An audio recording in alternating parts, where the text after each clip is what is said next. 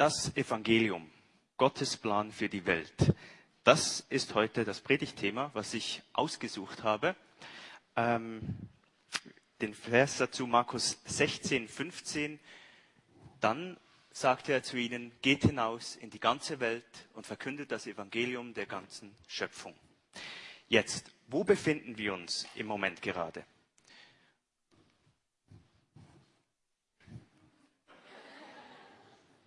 Ja, genau.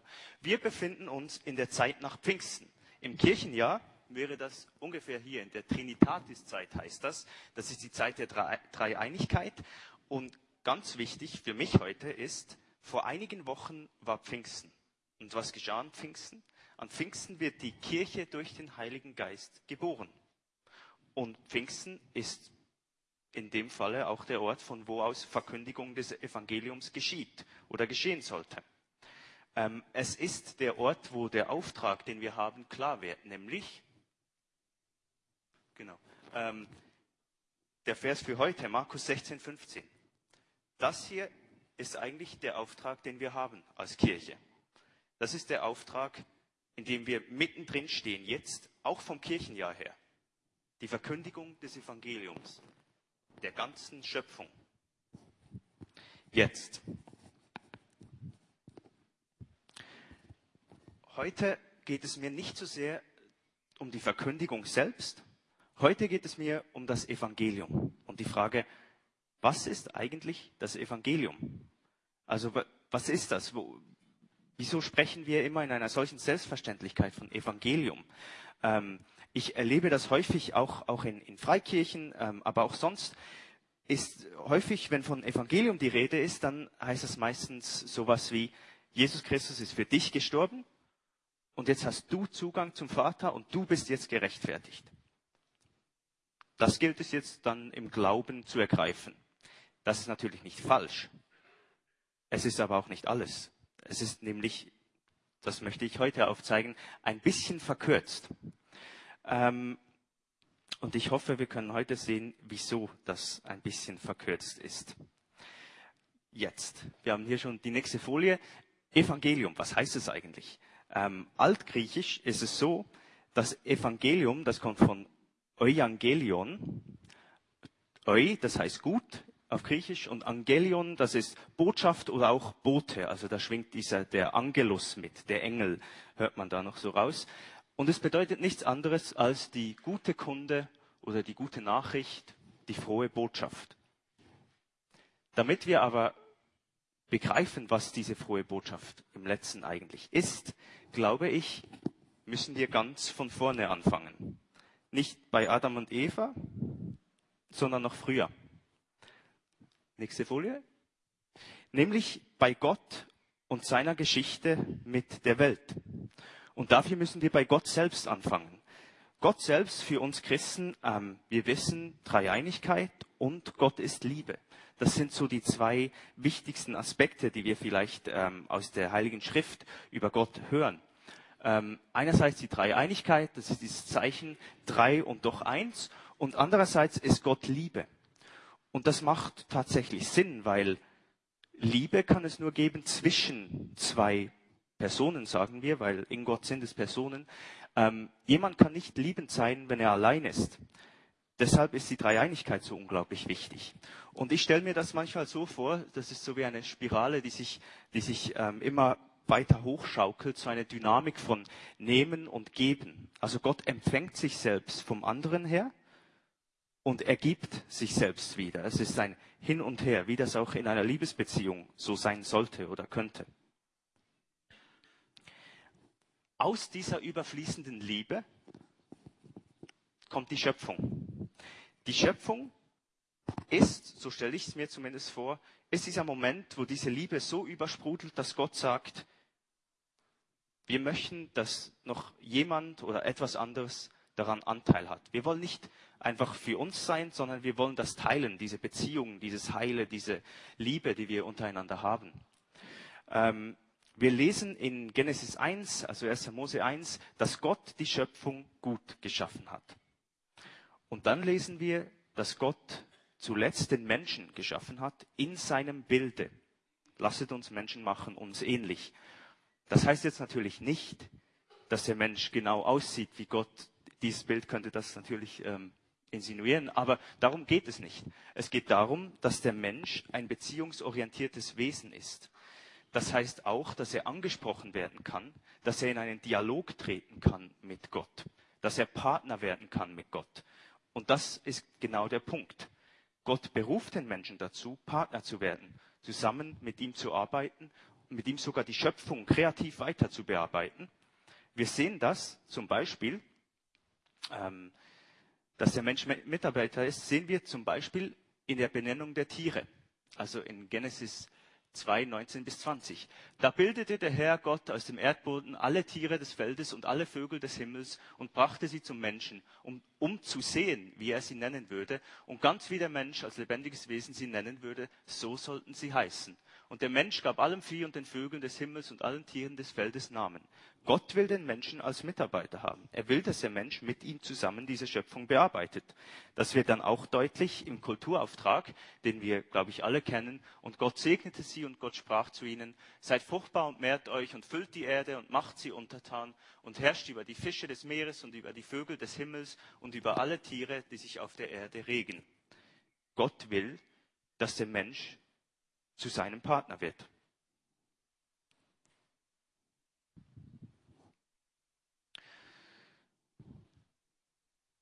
Der Mensch kann zu seinem Partner werden, weil er in seinem Ebenbild geschaffen ist. Und als dieser Vermittler soll der Mensch Ikone werden. Ikone, das kennen wir vielleicht nicht so aus unserer Frömmigkeitspraxis. Ähm, viele Ostkirchen kennen das. Die Idee bei der Ikone ist, ähm, das ist nicht einfach ein Abbild, sondern da ist etwas präsent. Also das, was abgebildet wird, ist damit präsent. Es gibt eine Realpräsenz. Und so stelle ich mir den Menschen vor, als Ebenbild. Nicht nur, dass er Gott abbildet in, in einem abstrakten Sinne, sondern dass die Realpräsenz Gottes, dass Gott wirklich im und durch den Menschen arbeitet und arbeiten will. Ähm, man kann sich das auch anders vorstellen, nämlich der Mensch sollte so ein bisschen wie ein Spiegel sein, der da so schräg angestellt ist. Und als Vermittler soll er Gott zu der Schöpfung bringen und die Schöpfung zurück zu Gott spiegeln. Also so stelle ich mir ein bisschen dieses Verhältnis vor von der Partnerschaft des Menschen. Jetzt wissen wir natürlich leider, ähm, dass das nicht so schön und gut geklappt hat, wie es hätte klappen sollen. Ähm, diese Absicht Gottes wurde durchkreuzt. Der Mensch wurde nicht zu diesem Mitarbeiter Gottes. Die Bibel erzählt davon in Genesis 3, nämlich der Sündenfall. Kennen wir alle sehr gut. Äh, in der Bibel selbst wird nie von einem Sündenfall in dem Sinne geredet, aber es trifft sehr gut, was passiert. Ähm, und da vielleicht einen kleinen Exkurs. Was heißt eigentlich Sünde? Was ist im letzten Sünde? Weil häufig, glaube ich, ähm, verstehen wir Sünde so als moralines Geschehen, ich habe was falsch gemacht und das ist dann schlecht und das ist Sünde. Und das ist ein Teilaspekt davon. Aber Sünde in diesem Sinne ist eigentlich, ähm, und das finde ich eine gute Illustration, wenn wir das deutsche Wort nehmen und das etymologisch, das heißt die Wortbedeutung anschauen, ich weiß, dass die Bibel nicht auf Deutsch geschrieben wurde, aber ähm, es zeigt sehr, sehr schön, ähm, worum es geht. Nämlich ähm, geht das Wort Sünde auf das Wort Sund zurück. Ähm, und das bezeichnet eine Meerenge oder so ein Zwischenraum, die die Trennung von so zweier Landmassen anzeigt. Ähm, es ist eigentlich ein Ort, wo eine Trennung herrscht. Und das ist das, was ich das Gefühl habe, wo, wo Sünde, was Sünde im letzten trifft. Sünde ist die Trennung von Gott. Sünde ist im letzten der Mensch, der sich von Gott abwendet. Man kann sich das so vorstellen. Es ist eine Trennung. Ähm, und das wurde immer wieder, ähm, auch in der Theologiegeschichte und so wurde das immer wieder durchbuchstabiert. Ich habe da drei Beispiele genommen. Ähm, dieser Homo incurvatus in se ipsum heißt so viel wie der in sich selbst verkrümmte Mensch. Der Mensch, der nur noch auf sich schaut, weil er getrennt ist von Gott.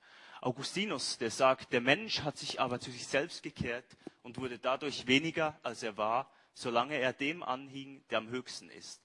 Das ist genau diese Logik, dass er sich selbst von Gott wegbegibt. Martin Luther sagt, der Mensch ist so sehr in sich verkrümmt, dass er nicht nur die leiblichen, sondern auch die geistlichen Güter sich selbst zudreht und sich in allem sucht. Und dann Karl Barth im 20. Jahrhundert spricht davon, der sündige Mensch bewegt sich in der Niederung eines in sich verschlossenen Seins. All das heißt nichts anderes, als dass der Mensch durch den Sündenfall, durch diese Trennung sich von Gott abwendet. Zum Glück wissen wir auch, dass die Heilige Schrift dort nicht fertig ist beim Sündenfall, sondern dass es weitergeht. Denn Gott gibt nicht auf. Gott will nicht einfach aufgeben, jetzt hat der Mensch halt äh, was getan, was er nicht sollte und jetzt fertig, sondern er will dieses Problem der Trennung beheben. Und deshalb erwählt er sich einen Mann, nämlich Abraham, einen Menschen, und mit ihm ein Volk. Wir lesen das in 1. Mose 12. Und der Herr sprach zu Abraham, geh aus deinem Land und aus deiner Verwandtschaft und aus dem Haus deines Vaters in das Land, das ich dir zeigen werde. Ich will dich zu einem großen Volk machen und will dich segnen und deinen Namen groß machen und du wirst ein Segen sein. Und ich glaube, der Punkt ist dieser letzte Satz. Du wirst ein Segen sein. Das ist das Ziel. Das Ziel war nicht, dass Abraham erwählt wird um seiner selbst willen. Das Ziel war immer, Abraham wird erwählt, damit er und dann später Israel ein Segen für die ganze Welt sein kann. Es erinnert ein bisschen an Adam, in dem Sinne, dass auch Adam ein Segen hätte sein sollen für die Schöpfung, für die Welt. Gott will durch diese Beziehung bei Abraham und bei seinem Volk Israel wohnen.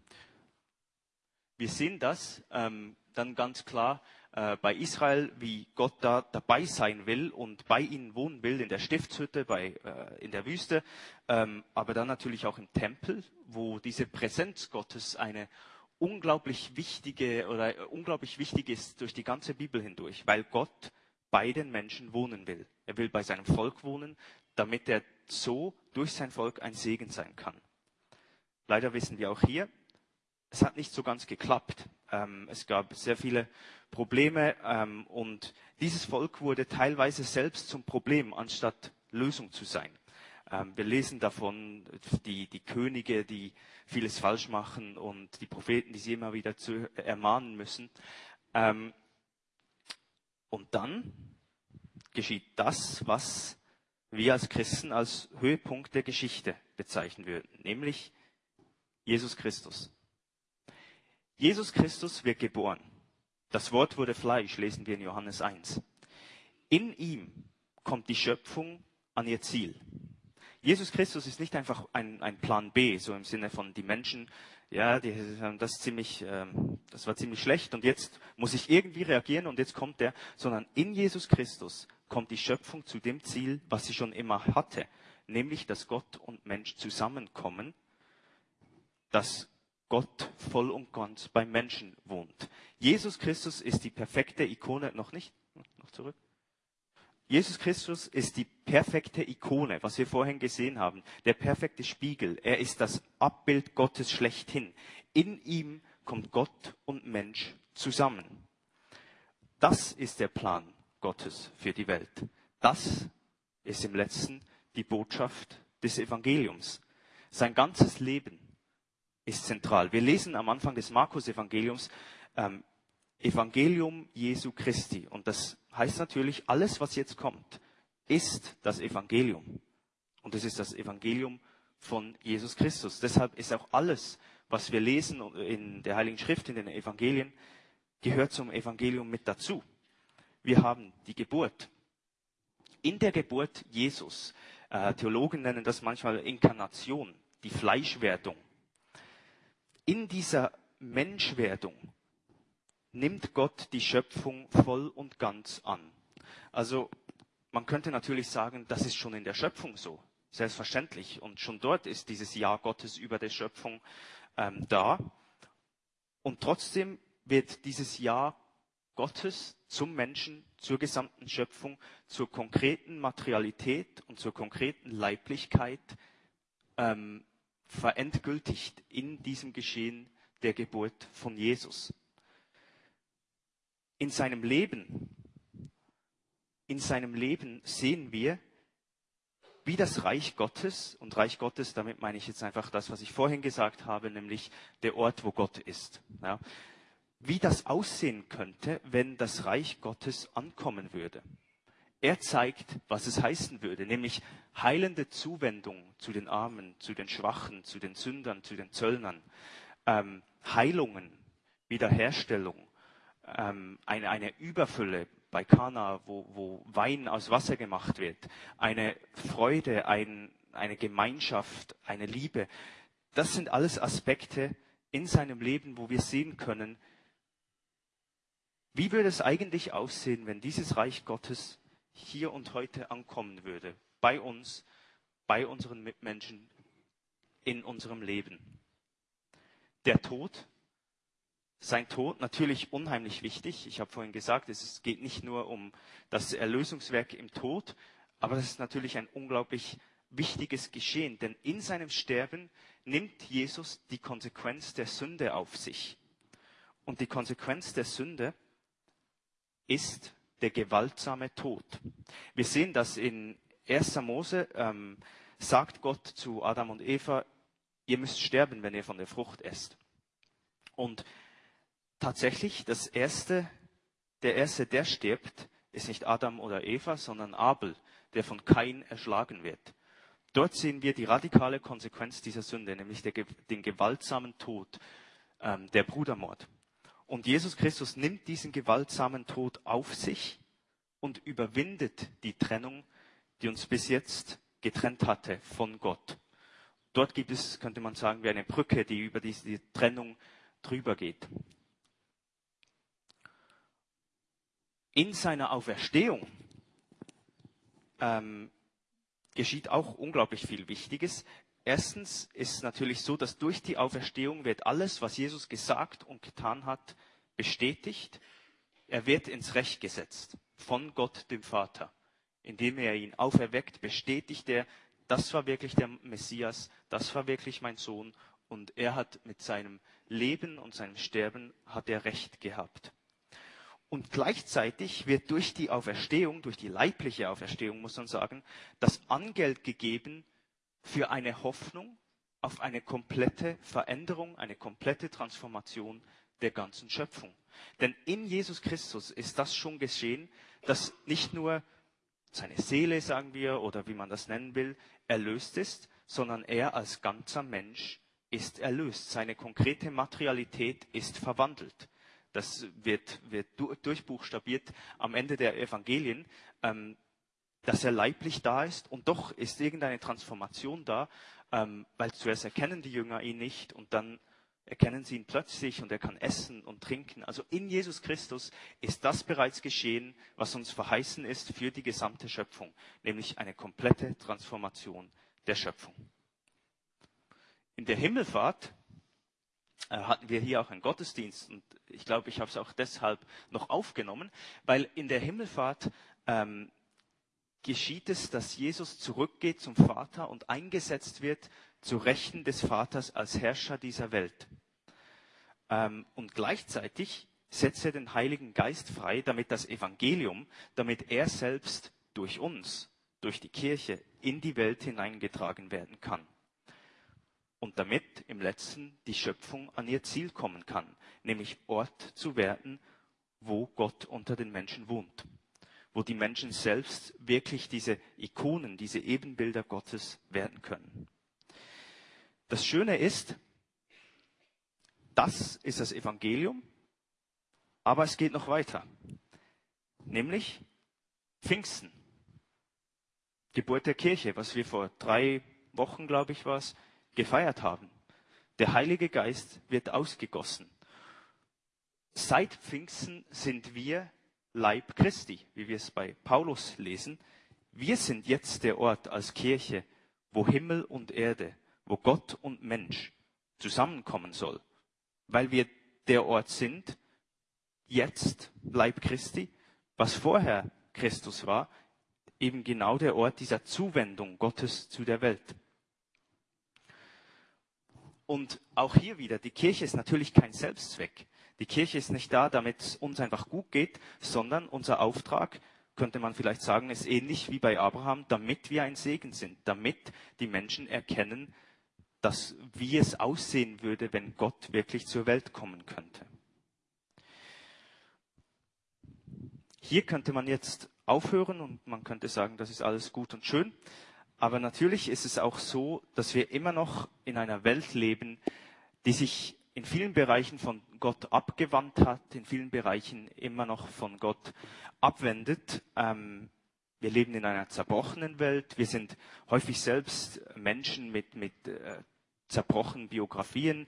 Wir sind Menschen, denen es auch nicht immer gut geht. Ähm, wir sind Menschen, wo es häufig, häufig fühlt man sich nicht als Ort Gottes in der Welt. Ähm, und deshalb glaube ich, ist, ist es wichtig, das natürlich zu betonen und gleichzeitig zu sagen, und genau deshalb ist es so unglaublich wichtig, dass wir das ernst nehmen, das Evangelium dass Gott ankommen will in der Welt, damit wir, damit die Menschen und im letzten damit die ganze Schöpfung geheilt werden kann.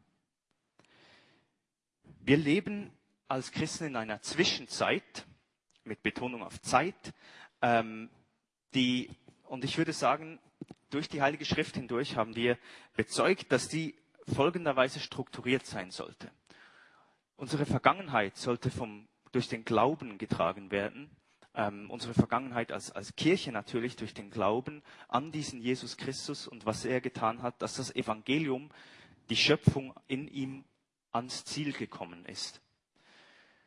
Die Zukunft sollte von der Hoffnung beseelt sein, dass im letzten alles gut sein wird, was wir in der Offenbarung lesen, dass alles gut gemacht werden wird. Dass all das, was jetzt noch unvollkommen, schlecht ist, wo wir zerbrochen und krank und ähm, wo wir an unsere Grenzen kommen, dass all das eines Tages überwunden sein wird. Und zwar nicht nur für mich und nicht mal nur für uns, sondern für die gesamte Schöpfung. Und das muss zusammengehalten werden in der Gegenwart, in der Liebe. Das ist, Gott ist Liebe. Ja, das ist im letzten unsere Gegenwart, sollte von dieser Liebe ähm, voll, vollkommen durch diese Liebe ähm, geprägt sein. Ein solches Leben, das dann von Glaube, Hoffnung und Liebe geprägt ist, das ist ein christliches Leben. Und zwar auch ein christliches Leben in unserer Zwischenzeit, in der Zeit, wo noch nicht alles gut ist. Es ist ein Leben, wo Gott unter den Bedingungen, wo wir drin sind, zur Welt kommen kann. Es wäre ein Leben, wo genau das geschehen kann, dass wir zu Ikonen werden, auch wenn noch nicht alles im Lot ist, auch wenn wir die Hoffnung haben, dass es ins Lot kommen wird. Ein solches Leben kann aber nur in Gemeinschaft gelebt werden. Es ist nicht möglich, dass ähm, individualistisch zu leben. Ähm, das zeigt uns schon, wir sind im Ebenbild eines dreieinigen Gottes geschaffen, der in sich Beziehung ist. Deshalb sind wir immer auf Beziehung, aufeinander, auf die Gemeinschaft ähm, angewiesen.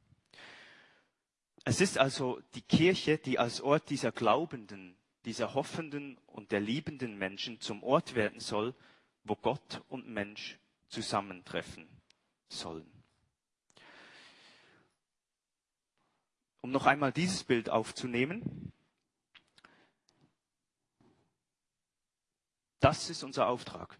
Als Einzelne, aber vor allem als Gemeinschaft, als Kirche, als Gemeinschaft der Gläubigen ist es unser Auftrag, Gott zur Schöpfung zu bringen, zu unseren Mitmenschen.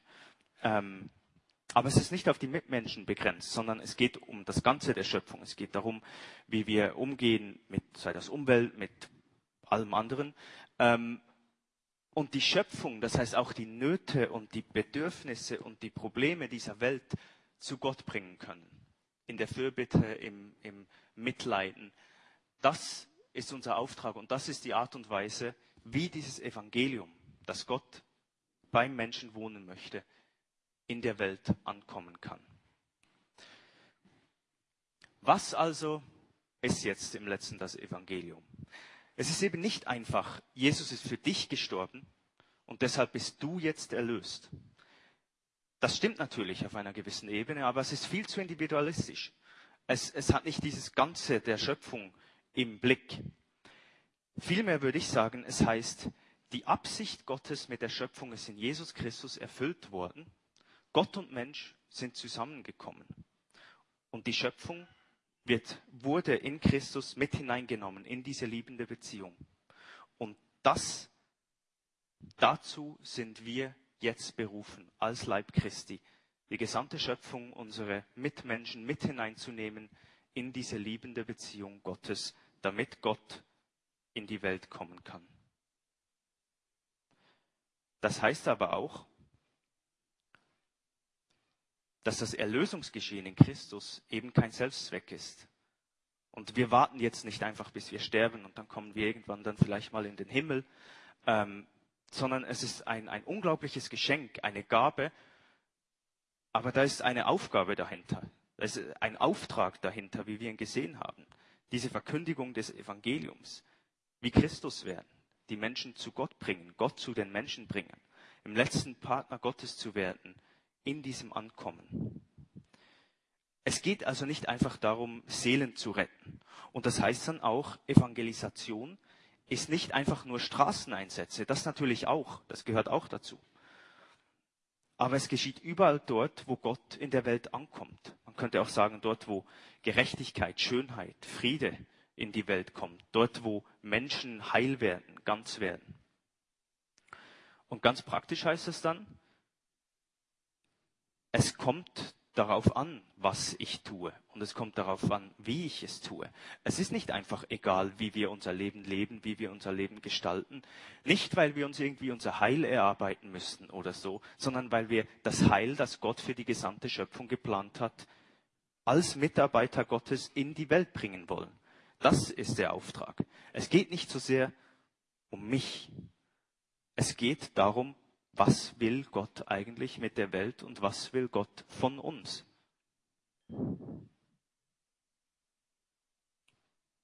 Und dieses Ankommen Gottes in der Welt, und damit komme ich zum Schluss, ähm, das werden wir jetzt feiern. Äh, letzte Folie. Ja. Das werden wir jetzt feiern, weil das Ankommen Gottes in der Welt geschieht in ausgezeichneter Weise, in, in spezieller Weise im Sakrament im Abendmahl. Denn es ist genau hier, wo Glaube, Liebe und Hoffnung zusammenkommen. Der Glaube, weil es eingesetzt ist, dass das Vertrauen in was Christus getan hat, die Vergangenheitsdimension. Die Hoffnung, weil im Abendmahl Brot und Wein transformiert werden zu dem, was sie eigentlich sein sollen. Wirkliche Nahrung für den Menschen. Und die Liebe, weil man das Abendmahl sich nicht selbst geben kann, sondern weil es nur in Gemeinschaft funktionieren kann und wir einander dieses Mahl austeilen. Hier kommt Gott und Welt zusammen, konkret, ganz, man kann es äh, anfassen. Und deshalb wird in diesem Mahl, in diesem Sakrament, werden wir als Gemeinde, als Leib Christi mit hineingenommen in diese liebende Beziehung des dreieinigen Gottes. Amen.